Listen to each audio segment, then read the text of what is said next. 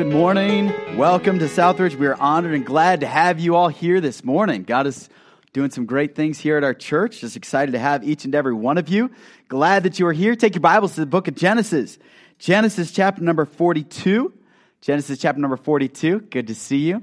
Genesis 42. We're in a series entitled Living a Better Story we're looking at this topic and we're discussing what it takes for our lives to be more than just what others would expect of us. That we would say, God, I want to have a life that is something greater than what I'm currently doing. I want to have a life that, not that I need to be uh, uh, sung praises about, but Lord, I want to have a life that it matters that I was here, that I made a difference, that I had an impact, and that my life told a better story.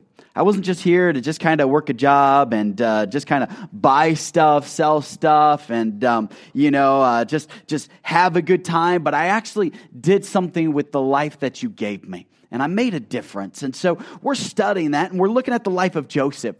Joseph is a life where you, on the outset, you just kind of look at him and you just think the deck is stacked against this guy. Like, I mean, this guy is going to go through the ringer. It's going to be difficult, but God does some incredible things through the life of Joseph. And so we've been going kind of week by week, and we've been spending a lot of time studying the character of Joseph. And beginning in Genesis chapter number 42, let's pick it up in verse number one of chapter 42, and let's kind of read and look at this together and ask God to have our hearts opened and uh, ask God to do something great. I believe each and every Sunday, if we come with a heart that says, God, speak to me, God will do some incredible things in your life. You see, I believe that seed has to have good soil to produce fruit. A seed is great, but if it doesn't have soil, the seed is useless, correct? So God wants to take the seed of His word and bury it deep into the soil of your heart. But sometimes we could be what the gospel writers said that we can have hard soil or soil that needs to be broken up, or what I like to call is tired soil, or I'm running late soil, or I've got things on my mind soil, or get me out of here soil. I mean, we could just be really distracted. So this morning, I'm asking God that you would have a mind that says, Lord, just speak to me, that we have a heart that God says, I'm ready and I'm alert and I'm excited to hear what God has for us. So can we all agree together that we will just respond? Respond to whatever God says to us this morning. And if that's our heart, I know God will do some great things. Genesis chapter number 42. Notice we would, verse number one. Here's what the scripture tells us. It says, Now when Jacob saw that there was corn in Egypt, Jacob said unto his sons, Why do you look one upon another?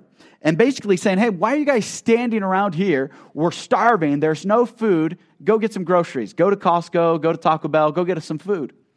Well, this grocery trip is going to be really a flashpoint or a turning point in the life of these brothers. Because if we were to go back chronologically, 20 years prior, they had taken their younger brother Joseph, thrown him into an abandoned well, and then sold him, and he was sold into slavery in Egypt. And they honestly thought their brother's gone, he's dead, we're never going to hear from him again. They're thinking, we got away with it. Easy. Awesome. We got away with it. But notice what happens. Verse number two. And he said, Behold, I have heard that there is corn in Egypt. Go down hither and buy for us from thence, that we may live and not die. This sounds like a teenager talking to me. Mom, there's nothing to eat. You want me to die? And I don't know about you, but your kids can just open up the refrigerator. There's no food in here. If you're like, yeah, there is food, you have to actually make it. I mean, there's no like already ready made food. And you open it up, you're like, hey, there's leftovers from last night. And they're like, it wasn't so good last night. Why do you want me to eat it again? You know, I don't want to go through that a second time. I mean, it almost tasted better coming up than it did going down. You know, it just, I don't want to relive that. So maybe your teenager's like that. Jacob sounds like a typical teenager. Like, I'm going to die unless you guys get me some food. A little bit dramatic. And uh, verse number three, and Joseph's 10 brothers went down to buy corn in Egypt. Verse number four. But Benjamin, Joseph's brother Jacob, sent not with his brethren, for he said, Lest perhaps mischief befall him. Verse number five. And the sons of Israel came to buy corn among those who came, for the famine was in the land of Canaan. And Joseph was the governor of the land, and he it was that sold to all the people of the land. And Joseph's brothers came and bowed down themselves before him with their faces to the earth. Let's stop just for a second. Egypt is the world superpower in this day and age. And Joseph is, in effect, the prime minister of this world superpower. The prime minister is not going to be at every grain dispensary. Matter of fact, in this time, and as history records, there would have been hundreds of these dispensaries. It wouldn't have just been one, there would have been hundreds throughout the land. Isn't it amazing the providence of God that Joseph happens to be at the same place where his brothers show up? I think too often we just kind of look at scripture and just kind of like, yeah, Joseph was there and it just kind of happened. You know, there's only one grocery store in Egypt. No, this is, this is a major city. There's, there's thousands and hundreds of thousands of people, and here they come to the one place where Joseph is. This shows me that God can get you anywhere at any time where He needs you to be. And some of you, you're so worried. God, I don't know if my moment's going to come. I don't know if this opportunity is going to pass me by. Lord, I'm so worried. So I won't say yes to the pastor and get involved in that ministry. Or no, I can't serve there because I just got to be free. Oh, my calendar's just got to be open because destiny may show up. And I'm here to tell you, Christian, that God will lead your steps. He will guide you. And some of you may be really scared or frustrated, like, Lord, how are you going to bring this all together? And God's saying, just trust me. I can direct your steps. I can get you where you need to be when you need to be there. And here's Joseph. He didn't know that day he was going to see his brother after 20 years. He had no clue what God was about to do. Not a clue. But God works on his timetable. And you maybe have been praying for somebody who's been away from the Lord, or maybe you've been discouraged about something. God, in a moment, can turn your situation around. God can do something in a matter of minutes that you thought would never happen. So don't give up, don't quit, don't back away, stay committed. There's a lot you could preach in that little passage right there, but that's not the message. That's what I like to call a little appetizer to whet your appetite to get you ready, all right? Let's continue reading. Isn't the Bible good, folks? Amen. All right. Five of you. Praise God. We got some good Christians here this morning. It's all right. It's going to be a great day in church. If you're new here, welcome. I don't take myself too seriously. We can enjoy church. It's going to be a good time in God's word this morning. Let's continue reading though. And Joseph was the governor over all the land, and he was that sold all the people of the land. And Joseph's brothers came and bowed themselves before him with their faces to the earth. And Joseph saw his brothers, and he recognized them but made himself a stranger unto them, and spoke roughly unto them. And he said unto them, From whence come ye? And they said, From the land of Canaan to buy food. And Joseph knew his brethren, but they knew not him. And Joseph remembered the dreams which he had dreamed about them. And he said unto them, You're spies to see the nakedness of the land. That's why you've come. And they said unto him, Nay, my Lord, but to buy food that thy servants have come.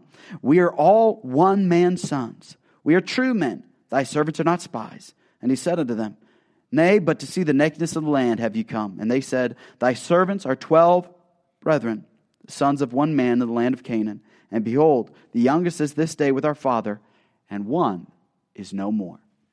Here they believed and they're talking about the 12 brothers. And it's interesting that they would bring up 12 brothers to kind of prove their point. But yet, Joseph, he's here and he sees this scene, and Joseph's now going to have an interaction with people that he hadn't interacted with in 20 years. And the last interaction did not go well. It was devastating for Joseph, it was lucrative for his brothers. And it just is going to teach us some lessons, I think, about dealing with people. Because if we're going to live a better story, the people that come on the journey with you, are going to say and have a lot of influence on the outcome of your story. You can look through literary characters and how there are characters that shape a character in a story. I mean, what would Sherlock Holmes be, be without his sidekick, his, his faithful, his trusty Dr. Watson? I mean, it just kind of makes the character who he is. You think about uh, people like Paul and Barnabas. Uh, Paul was a, was a great and prolific uh, evangelist and speaker, but Barnabas was the one that encouraged and, and kind of was the guy that would get people together. And, and Barnabas really was the one that reached out to Paul initially. And many scholars believe if it hadn't been for a Barnabas, we may never have known what Apostle Paul could have truly become. Why? Because he had a sidekick. There was somebody that came into his story that helped him immensely. The question is this who are you allowing into your story? Where are you allowing them to take you? What kind of interaction are you having? Sometimes we think that this is a good message for the young people to watch. Watch your friends. Watch who you hang around. I don't want you hanging around with anybody who, who uh, uh, uh, does this, this, and this, and you've got your grocery list of things that they can't do. But then you go off to work and you hang around people that do all, all that stuff, maybe even worse, because they can drive and it's legal and they can do a whole lot of other things. And we think it's always good for the other people, but not for us. But we have to step back and we have to say, wait a minute. The people I'm allowing into my life, into my story, where are they taking me? Where are we going? What is their angle? What is their influence? Where are they headed? Do they go to church on a Sunday morning? Are they encouraging me in my walk with Christ? Are they telling me how great marriage is and how, how I can uh, encourage me how to stay faithful to my spouse? Is this the type of person that's trying to help me to, to live a godly, holy life? Or is this somebody that's constantly trying to, trying to push me and encourage me? We were in Mexico for my wife's birthday. I surprised her for a trip. And we're walking downtown on Cabo San Lucas. And, uh, you know, there's the street vendors. And I'd never really been to um, uh, any country quite like this. I mean, uh, I've only traveled internationally one other time, and it was to Israel. And so this is kind of my first time going to another country like this. And I'm walking around, and my wife's like, oh, I'm used to this. She's used to uh, working with the street vendors and that type of stuff. And man, these guys will sell you anything. And they held down a, a, a, pack of cigars and they were like, hey, you want to buy some cigars, mi amigo? And I was like, no. And they were like, I got weed too, bro. And I was like, but like a perfect, like no accent though. It was crazy. It was like, mi amigo. And then it was like, but I got weed, bro. And it was like, what in the world? We just went to like two different extremes here, you know? And it'd be so easy for somebody just to fall into that. And that's some of your friends. Some of your friends are like, oh, we could do this, but then they just turn and they take you another direction. They just quickly divert your path. And some of you, you're wondering why you're where you are, and you're wondering why you're doing what you're doing. But some of you just need to step back and say, man, this is where my friends are at. Water seeks its own level, meaning water levels out. You won't look in a cup and half the water's up here and half it's down here. No, seeks its level. So if you have friends that all want to love God, serve God, and be faithful to God, guess what? You're going to find that naturally your own heart's going to be there. But if you have friends that, no, church for losers, and I don't know about this God thing, and man, they're doing all kinds of terrible things, guess what? You may try to do right, but they are going to pull you down. They may wear you away over time, but eventually it will happen. Time and time again, we've seen it. So this morning, I want to really dive into the impact of how do we deal with what I call toxic tagalongs, or the chronic critic, or poisonous people. You've met them. They're just those crazy people out there.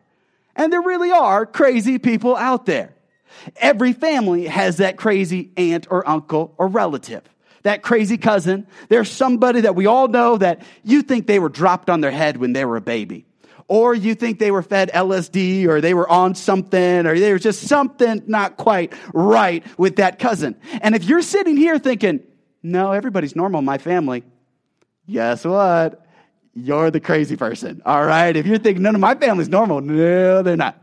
Everybody's got a crazy person, and it just might be you. But we don't judge. Welcome to church. Glad to have you. All right. Uh, uh, straight jackets are fine. We're okay with that. We're just glad you're here. But understand, we need to know how to deal with these people. So, how do we have, how, how really, here's the question how do we love people? How do we love unhealthy people without getting ourselves sick? How do we have an interaction with them? Here's Joseph. He's going to have an interaction with his brothers he hasn't seen in 20 years. And the last time they met, it did not go well. So now he's going to have an interaction with them. And we're going to see how Joseph treats them. Let's continue this passage. And I may read a lot of scripture because I want you to get a really big scope and a grasp. And for some of you, maybe you got behind in your Bible reading this morning might catch you up. It pays to come to church. So let's skip down to verse number 17 of the same passage. The Bible says, And Joseph, he wanted to test and prove his brothers. And so he put them all together in custody three days.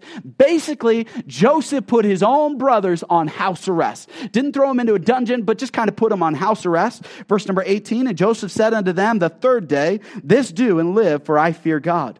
If ye be true men, let one of your brethren be bound in the prison house. Go ye, carry corn for the famine of your houses, but bring your youngest brother unto me. So shall your words be verified, and ye shall not die. And they did so. And they said one to another, We are all very guilty concerning our brother, in that we saw the anguish of his soul when he besought us, and we would not hear. Therefore, this distress has come upon us. Verse 21 is a key verse. This is so key. Let's stop. We got to look at it for a second. I think all of us, at one point or another, would love to attend our own funeral. Maybe I'm just morbid like that. But I would love to just attend my funeral. You say, why? Because I'm nosy and because I want to know what people say about me. And guess what? You do too. You love to be in opportunities where people talk about you. I mean, maybe you've had somebody pocket dial you, and guess what? They're having a conversation about you, and hopefully it was positive, but sometimes negative. Or somebody shows you a Facebook post, or somebody's talking about you, or they tag you, and it's something good and just makes you feel good. Here is Joseph. He gets to eavesdrop on a situation where his brothers think Joseph's gone. But in this moment of transparency and honesty, Joseph gets a glimpse into the guilt that his brothers are feeling. Verse 21 again, let me read it for you. And they said one to another, We are verily guilty. This means, hey guys, we're guilty. And this is why this is happening to us. This is, this is it. Isn't it amazing how a grocery shop trip, God just began to get a hold of their heart? God just began to soften these guys. After 20 years, I'm always amazed that God can use any situation to speak to us. I'm amazed at how you can step into a church service and the sermon may be on something totally different than what God is dealing with in your heart, but it's almost like God has got a poker and he's just poking that sensitive part where you know you need to get it right. You know you need to change. You know God's been speaking and dealing with you, but you've been resisting him. And man, the longer the pastor preaches, the more weight and guilt you feel. And he's not even talking about anything related to what you're experiencing, but it's God just saying, I'm going to lead you. I'm going to guide you. I've got a hold of your heart heart. And so this morning, this passage just kind of confirms that God is always speaking, God is always working. And God may be working on you in a way that might not be necessarily part of the message, but we've got to have a heart that says, God, I'm just open and I'm just going to respond to what you want to say to my heart this morning. And so God is working on these brothers. And they said, We're guilty concerning our brother, in that we saw his anguish. We saw the pain of his soul when he begged us, and we would not even hear him. We saw the pain he was in, and we just closed our ears. We just closed our eyes. We didn't even see it. We live in a world, Christians, where it's very easy to do that, isn't it? It's easy to just kind of say, you know what? I don't have time for the lost people. And we live as if there isn't really a literal hell. We live as if everybody's going to heaven, as if it's all good, I just got to be here and man, I'm just here to enjoy myself and just to have a good time and just to, just to, just uh, it's all about me. We just pleasure and just kind of living for the moment and we just kind of have eyes that are closed off to what's happening in the world. I was listening to a preacher and he was talking about how a lady came up to him and said, would you pray for my cat? Now, you and I both know that I have no affinity for cats. Um, I, nah, I got to take that back. I do love cats. I just can't eat a whole one by myself. You know, so I mean, it's just one of those things where uh, it, it, cats and me just don't do well. But this lady came up to this pastor and said, "Would you pray for my cat?" And the guy was like, "Are you kidding me?" There is famine, there is war, there is sickness, and you want me to pray for your cat? How have we lost perspective? How have we lost sight of what truly matters? And Christians, we can lose sight of what really matters so easily this morning. And so we need to say, Lord, help me to have the right perspective. Lord, deal with me in what you want to deal with me on. And so these brothers, they said, we, we saw his anguish, we did nothing. Let's not be like these brothers in this passage who can see the pain and the hurt and the sorrow of a world. And we just think, oh, well, we'll let the politicians deal with it. Oh, well, we'll let somebody else deal with it. Oh, well, we'll just let the education system correct it. Oh, well, we'll just let the government deal with it. No. It's our responsibility. It's our responsibility to make a difference. That's what living a better story is all about. God put you in such a time as this to make a difference in your corner of the world. You're not here just to sit, soak, and sour, Christian. You're here on mission from an almighty God. God has given you all power in heaven and earth so that you would accomplish his mandate and his mission for this world. Your mandate and your mission is to do something, not just to be here and to take up space. We're here so that we can take the word of God and understand that this is our, our orders. This is our marching orders. This is what we live by. This is what we march to. We're supposed to be busy doing something. But too often we get involved in our own world. We just kind of entertain ourselves. We just kind of medicate ourselves to the point where we just become in, inadequate to do what God has called us to do this morning. And so the brothers, their eyes were closed. And then Reuben spoke up and answered them, saying, verse 20 and 21 and reuben answered him saying spoke i not unto you saying do not sin against this child and he would not hear therefore behold does his blood, will his blood be required? And they knew not that Joseph understood them, for he spoke unto them by an interpreter. And he turned himself away and from them, and Joseph wept. Joseph got to, got to eavesdrop on this conversation where the brothers, they're feeling that guilt. They're feeling that God is working on their heart. They feel that God is getting a hold of them. And it was too much for Joseph because Joseph didn't know that one of the brothers stuck up for him. He had no clue that Reuben stuck up for him. He had no clue that Reuben said, Let's not kill him. And it was too much. Joseph just had to turn away and he just wept. That amazes me. If somebody had hurt you that bad, somebody had put you in a pit for three days and three nights, and then sold you to slavery as you begged for your freedom, as you begged for your life, as you cried out for mercy and they had none, wouldn't you be a little bit angry? Wouldn't you be upset? Wouldn't you want to get even? Wouldn't you say, the Lord has given me an opportunity.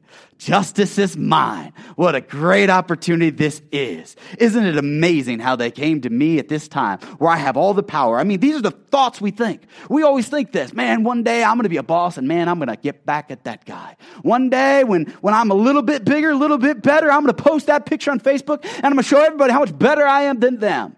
And we fantasize about this. But here, Joseph, that's not what he does. He should have had a hard, angry heart, but instead, he still has a soft heart. And as soon as he saw that his brothers were remorseful, he can't handle it. That's a good lesson for us Christians. People are going to do us wrong in life.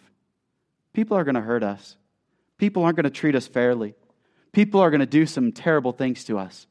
But can we keep a soft heart? A heart that knows how to still cry. A heart that still knows how to break a heart that still knows how to love, a heart that still knows how to care? Or are we going to let this world turn us into something that is scarred and bitter and angry? But this morning, how do we handle this situation? First of all, would you write this down? Joseph doesn't run to their rescue. Joseph doesn't rescue his brothers. He doesn't. At this moment, you would think, hey, Joseph, take off your headdress. Joseph, wipe away the, ma- uh, the, the mascara, whatever you're wearing. Speak to them in Hebrew, not in Egyptian, and tell them, hey, it's going to be okay. This is why you guys are here. Thank you for bowing down. I told you my dream would come true. Gotcha. It's going to be all right. Go get dad. Go get the brothers. I got a spot all picked out for us. It's going to be great. It's overlooking the Nile River. There's a nice cool breeze in the summertime, and we're never going to have to work again. We're going to have all this food. We're going to have all this servants. We're going to have all this wealth. Come on, guys. It's all all taken care of. Joseph doesn't do it. Matter of fact, scripture tells us in verse number 24, and he turned himself away and he wept. But then again in verse number 25, and Joseph said unto Pharaoh, the dream of Pharaoh is one, uh, excuse me, in this passage, Reading a chapter ahead in verse number 25, here's what he says. Then Joseph commanded to fill their sacks with corn and to restore every man's money into a sack to give them provision for the way. Thus did he unto them. And they laded their asses with corn and departed thence. And one of them opened their sacks to give his uh, uh, donkey uh, uh, provisions in the inn. And then he spied the money, for behold, it was in the sack, in the mouth of the sack, and it was in the grain. And there it was. And that's when they realized wait a minute Joseph has given us some money back, but Joseph sends them on their way. He doesn't come to the rescue. And this is what's hard when we're dealing with what I call the toxic tagalongs. It's real easy to run to their rescue. I'm a parent, I've got two kids, and this is especially hard with children, isn't it, parents? to run to the rescue. Just want to save them in a moment's notice. Children are funny. They're kind of in self destruct mode for usually about the first two decades of their life. It's just, uh, how can I destroy myself in the most epically explosive way possible? I mean, they do it with such grandeur. It's amazing. I mean, no, no, no. There's no small, hey, I'm just going to kind of uh, do this quietly. I remember I lived in Morgan Hill and I found a bottle of children's Tylenol and I thought, man, grape tastes awesome. Grape is good. So I took a whole bottle of children's Tylenol. My parents immediately drove down as fast as they could down Santa Teresa into Cottle Hospital. And there I had my stomach pumped for all all night. It was great. I drank car- charcoal and uh, got to get all that out of my system. But even I remember those days. We're just kind of self destruct mode. And sometimes we just want to run to our kids' rescue. And I understand when they take a bottle of children's Tylenol and ingest that, that could shut down their liver and kill, it could easily kill them. You need to run to their rescue. But sometimes we run to their rescue all too soon. Instead of letting them understand the gravity and severity of their choices. Instead, we're there to swoop in, save them. Instead, we're there to just kind of make sure nothing bad happens instead of understanding that, guess what? You make a poor decision, you reap a poor consequence. And the younger the child is, it's a great time to understand that there can be consequences. But today, we've got such a safety net over our children and such a safety net where they, they feel like, man, I'm invincible and everything I do just works. And they don't know that, hey, it's mom and dad that does their homework. It's mom and dad picking up after them. And you say, well, my kids, they just won't. We as parents need to stop saying, my kids just won't. We need to start saying, I have not taught them to. I know I'm a young parent and I know this is difficult, but the reality is we are mentors of our children. We are molders of their character.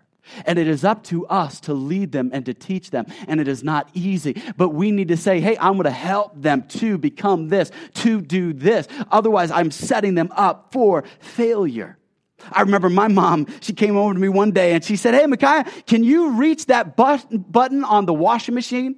And I was all proud. I was eight years old and said, Sure, mom, I can reach that high, squeaky voice. And I reached it. I pushed the button all proud, thinking I'm going to get a, nickel or I'm going to get a, a sucker. And uh, man, what day and age did I live in? Like 1932? I got a nickel, a shiny nickel, you know, what in the world. I'm sure it was more than a nickel, okay? But, uh, you know, I pushed it and then she looked at me and she was like, good, you can now do your own laundry. I was like, what? And because I could reach, she was like, yeah, you're going to learn. I'll show you, but you can reach it so you can do it.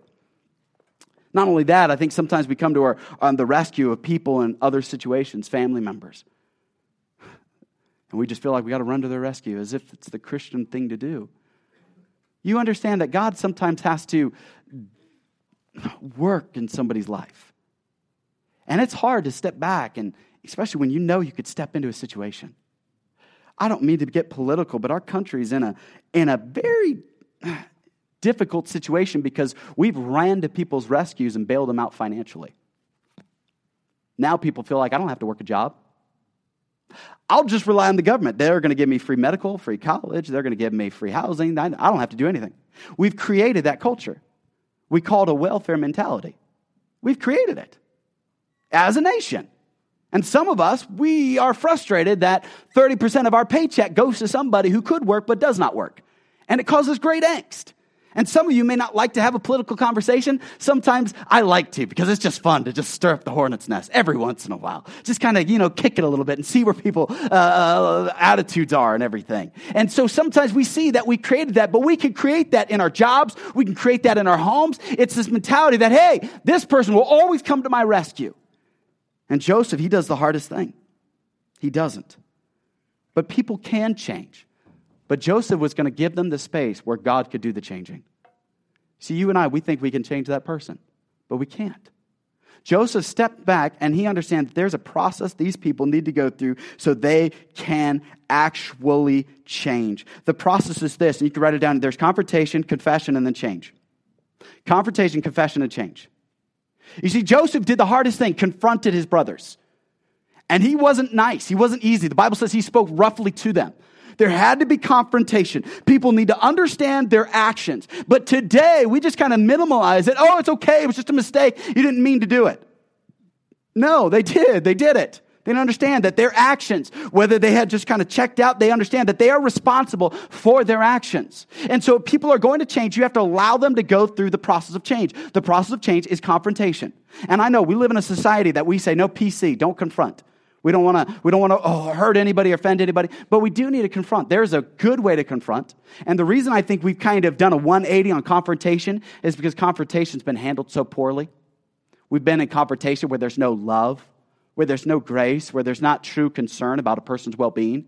You can confront a person and say, "Hey, this is for your well-being. This is because I care about you. This is because I want better for you." And so we confront. And Joseph confronted them. And so that's when they saw that they could have this turnaround. There's a great little phrase until you face it, you can't fix it. Until you face it, you can't fix it. And some of us, we just don't want to face anything. We're ostriches, just bury our heads in the sand and hope that it all gets better. And it never does. It never just goes away. Try it in your marriage relationship. Just try to ignore the problems. They never go away. You can go years and the problems never go away. You can go decades and the problem is still there. It's amazing how those memories can just keep coming back up and those situations are on replay. So we've got to go through confrontation where we confront them. But then we've got to have a point where there is true confession. These brothers, they came to a point and they said 20 years later, we did wrong. We were wrong. It took them 20 years. They had 20 years to get it right. They had 20 years to get a search party. They had 20 years to tell their dad. 20 years. But it wasn't until they had been confronted and they had put in house arrest where God began to get a hold of their heart. But it started with confrontation. And if we are going to be a type of people that say, no, I'm just not going to confront, and it's hard to confront people, but we have to. Because then we just kind of have that, we just act like everything's okay. Like we just act like everything's fine. I don't know about you, but we can't be that way.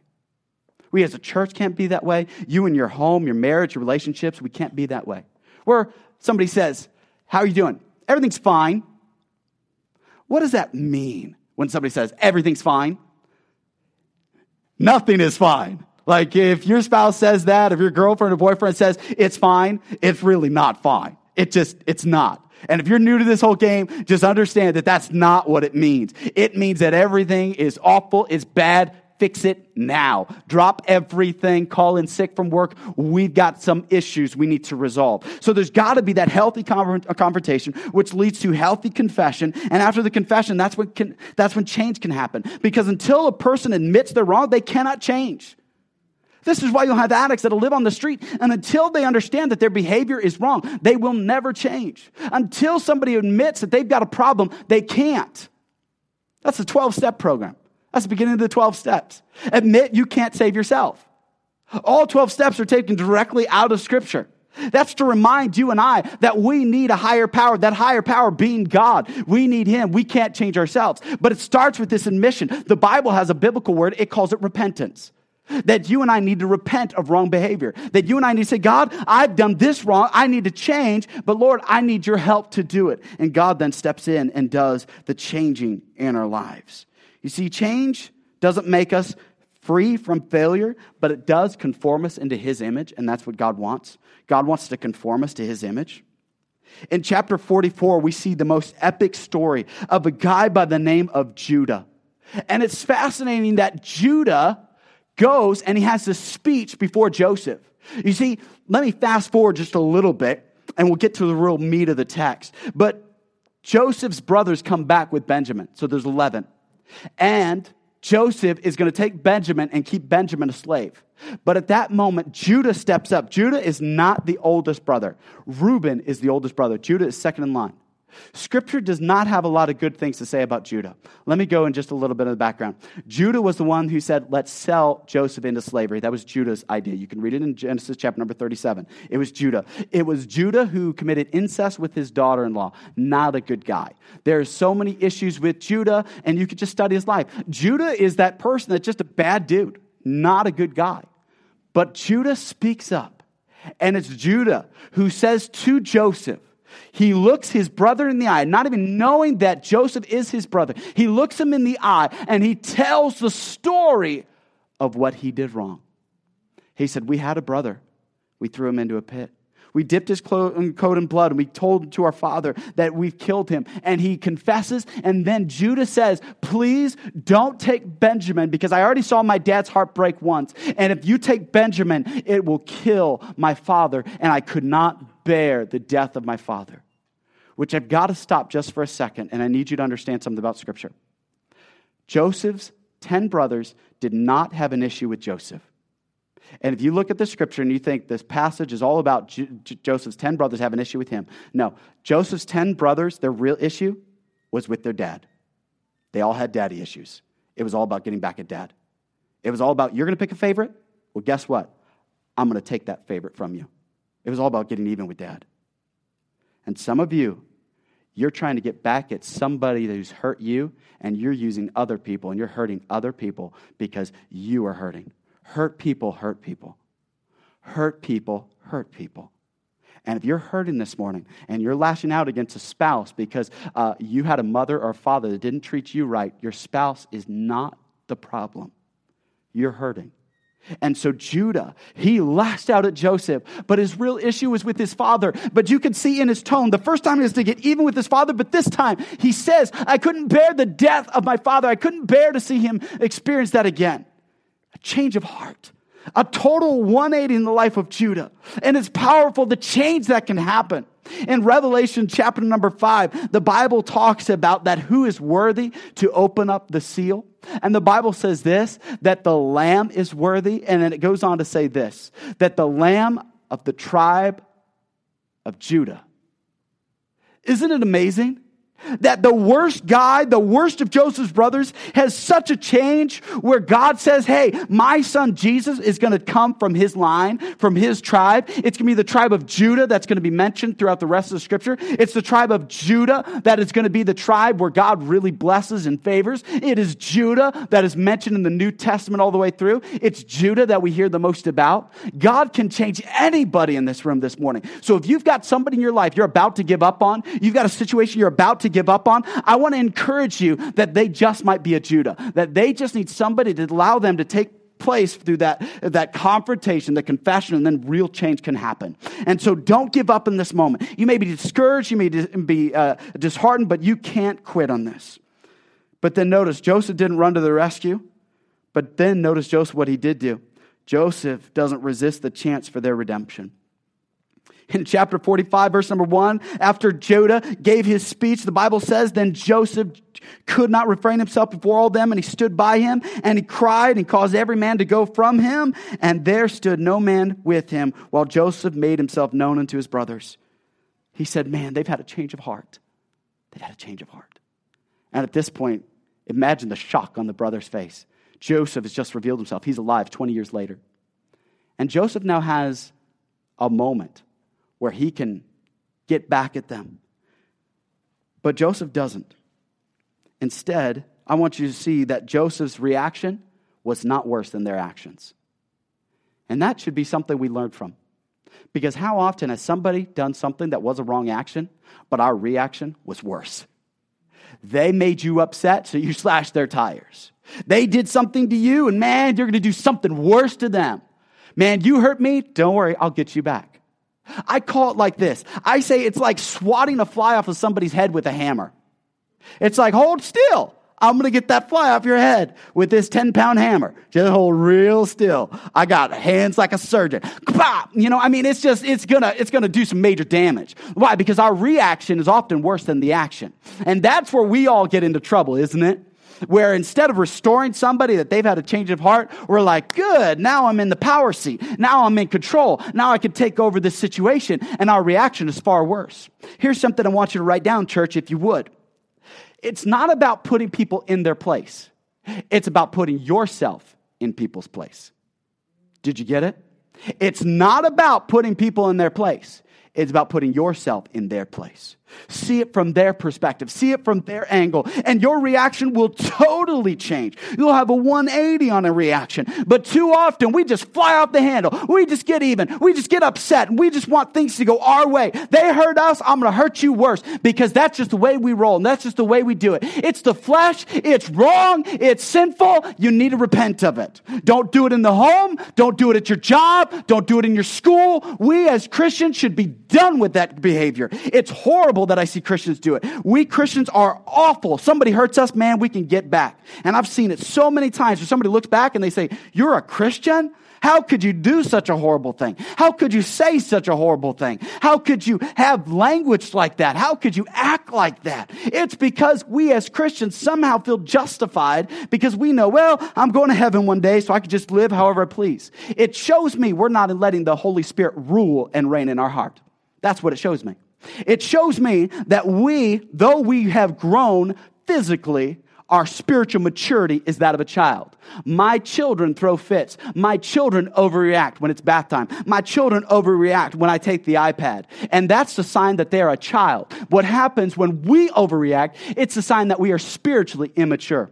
You may have the entire book of Revelation, Revelation memorized. You may know all the nuances of Leviticus, but I'm here to tell you, if you are overreacting over a stupid situation, you spiritually have not arrived and you've got a long way to go. And this message may be hitting you right between the eyes, but that's where it needs to hit us. Christianity needs to be shoe leather Christianity, where the rubber meets the road, where it's practical, where you take a message like this and you live it tomorrow. Because things are going to happen tomorrow that's going to tick you off, make you upset, and your natural fleshly reaction is, I'm going to get even. I'm going to get back. You're going to say that word to me. I've got a 10 more that I'll get you right back. And we've got to step back as believers and say, nope, Christ died for me. He loves me. I have a home in heaven. I don't need to act that way. I'm a new creature. Old things are passed away. Behold, all things are become new. I will act like that new creature because Christ is in me. I have the mind of Christ. I will act like Christ. But it starts with our heart.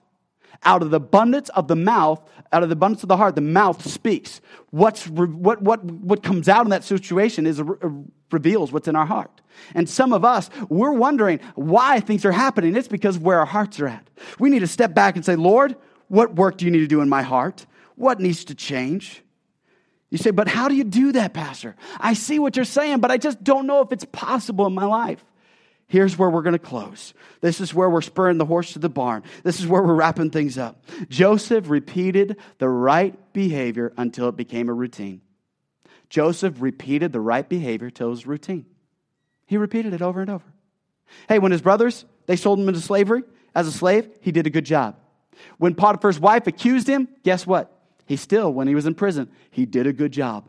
And then when he's the second in command with Pharaoh, he still did a good job. His reaction was not an overreaction. He still did right. He was training himself. He was preparing himself because one day he was going to be an authority. Some of you have great aspirations, great dreams of having position, but because you overreact, you're never going to see that next position. You're never going to see that next level because you cannot control your reactions, your emotions.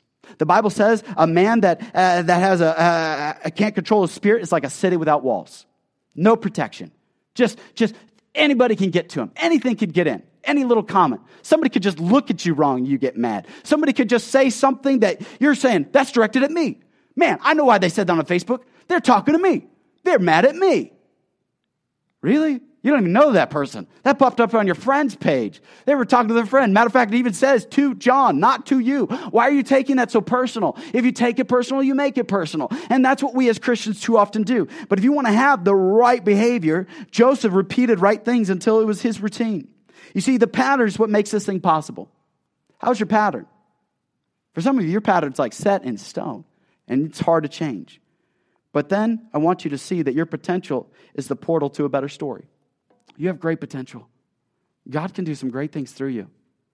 But until you say, you know what? God, I'm overreacting to these things.